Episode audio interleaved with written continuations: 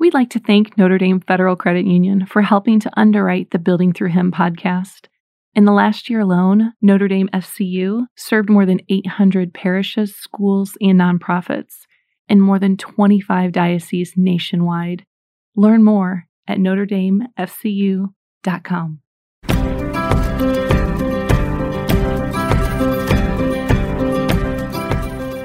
This is Mary Jo with a little love note from the Building Through Him podcast. Leave room for the Holy Spirit. So in Kingdom Builders, we talk about plan, do, reflect, adjust. But we always want to make sure that we are not overscheduling ourselves, that we are leaving room for the Holy Spirit. They did this experiment at Princeton University. They took a group of seminary students and they gave them a teaching and then told them they needed to get to the second location. And on their way there, they staged a man who had fallen down stairs to see whether the seminarian students would help or not. One group, they split them into three groups. One group was told that they were late and needed to hurry. The second group was told they had a few extra minutes. And the last group was told they had lots of extra time. And this is what they found. The group that had lots of extra time, 63% of them stopped to help that guy. If they were in a kind of a medium hurry, 45% of those seminarians stopped to help. And if they were in a high hurry, only 10% of those seminarians stopped to help. Some of those seminarians actually stepped over the victim on their way to the second location. And many subjects who didn't stop once they got to the second location, they were really stressed out and anxious there was a conflict inside of them between helping the victim and following directions. So if we're too busy, we don't leave room for the Holy Spirit. And then it's really difficult to live out our values and beliefs. And this can actually create stress and anxiety within us. This is St. Francis de Sales. Never be in a hurry. Do everything quietly and in a calm spirit. Do not lose your inner peace for anything whatsoever, even if your whole world seems upset.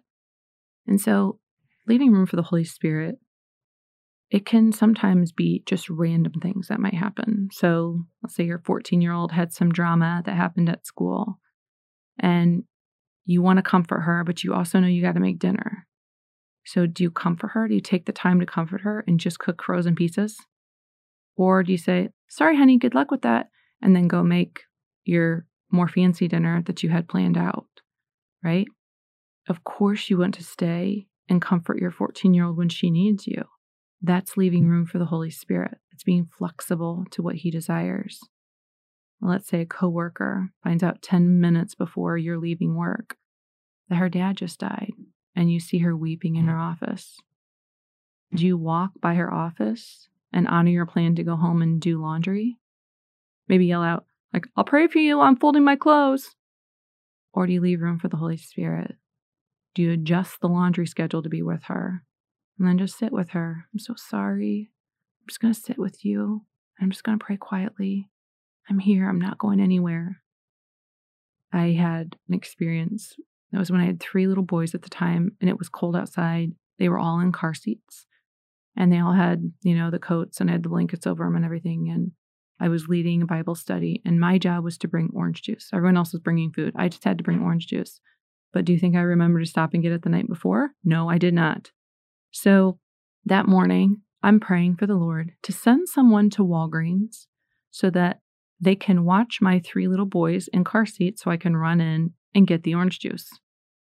And I I fully expect God's going to send someone. You don't even know how many things I ask of him. He's just so good.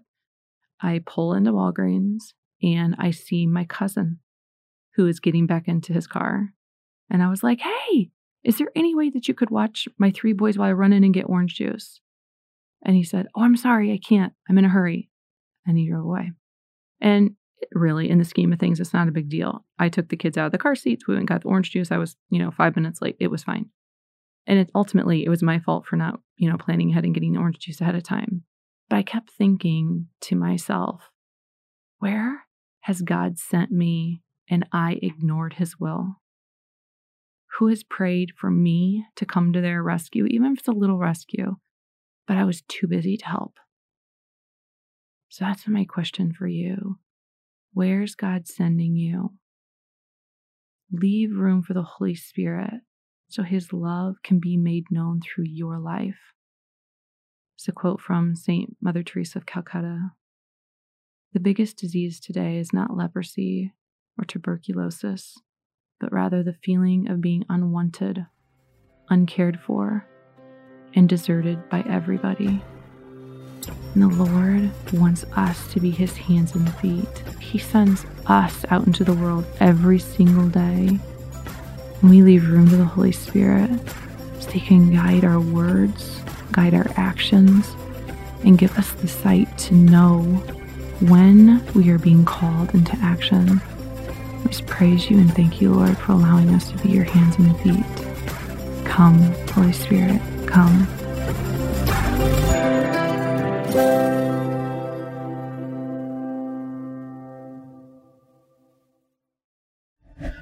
This show is a production of the Spoke Street Media Podcast Network. For more great podcasts, visit spokestreet.com.